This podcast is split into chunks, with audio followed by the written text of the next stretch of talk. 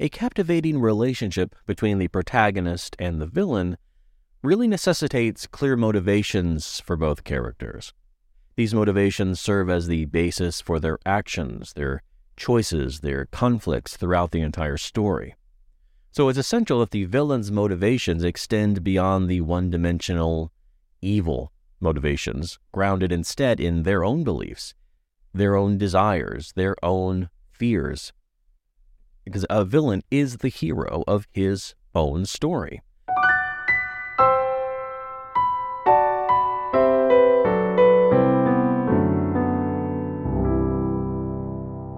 Likewise, the protagonist's motivations must be relatable and persuasive, compelling them to counteract the villain's schemes.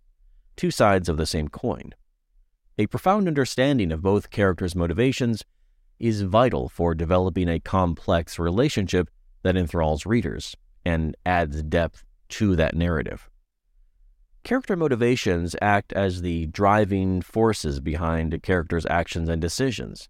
They do things for a reason, just they're not random. They are they are, are uh, caused by something, some outside circumstance or some inner turmoil, some decision that has to be made beyond their direct control. These motivations can be internal, external, stemming from personal experiences, emotions, desires, and by crafting motivations that are genuine, well defined, and rooted in the character's histories, so not just coming out of nowhere, writers can create more authentic and engaging protagonists and antagonists.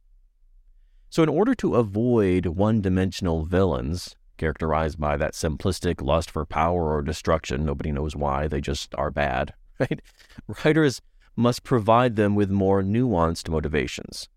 And we do that by delving into the villain's background, beliefs, desires, and then present those in a way that renders the villain's actions comprehensible. We may not agree with what they are doing, but we understand why they are doing it.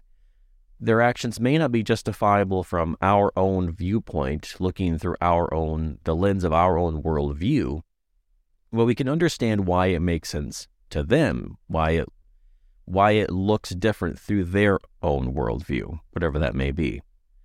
Now, the film The Dark Knight, uh, 2008, serves as a prime example of clear motivations at play.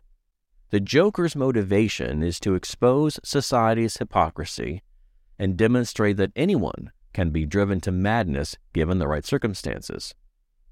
Conversely, Batman is driven by a desire to shield Gotham City from chaos and corruption.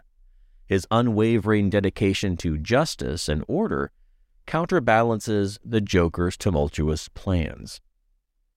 So, establishing transparent motivations for both the protagonist and the villain enhances the intricacy of their relationship, as it allows for a more profound comprehension of their actions and choices. It's a well choreographed dance between the two. With well defined motivations for both characters, there's this dynamic uh, interplay that arises.